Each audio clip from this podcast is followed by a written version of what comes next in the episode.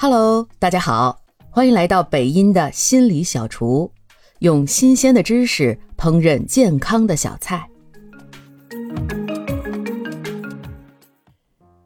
我们一直以为我们的大脑发育是在孩童时期完成的，到了成年之后，大脑就不怎么变化了。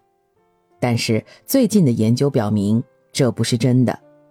我们的大脑其实一直在随着我们的经历在适应和变化。这种适应和变化可以持续一生，科学家称这个为神经可塑性。那么，这种神经可塑性是怎么工作的呢？想象我们的大脑有数十亿的路径，当你有某种感觉、想法或者想做某件事情的时候，这些路径之间的连接就会亮起来。我们越常用的连接，就变成我们的习惯、我们的思考模式或者做事情的方式。每当我们用同一种方式想事情，练习某一种技能，或者有某种特别的想法的时候，我们就会强化这种神经连接。对大脑来说，走这种熟悉的路径也会越来越容易。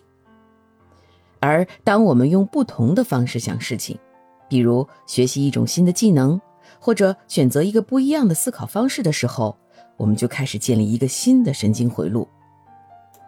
当我们不断使用这种新的回路，它就变成我们的习惯，而老的路径越来越少，它就会变弱。这个让我们的大脑建立新的连接，并削弱旧的神经回路的过程，就叫做大脑的可塑性。好消息是，我们都有能力学习和改变来重整你的大脑。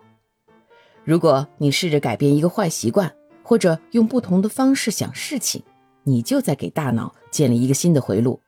当你不断练习这种新的思维方式，就可以重塑你的大脑。这个过程和我们健身运动训练肌肉是一样的。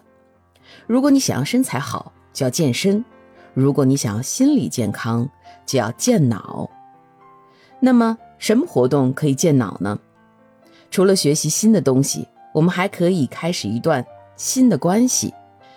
交往一些可以帮你改变思维定式的朋友，或者你觉得不舒服的时候，找个心理咨询师聊聊，让专业的人士来帮助你重塑你的大脑。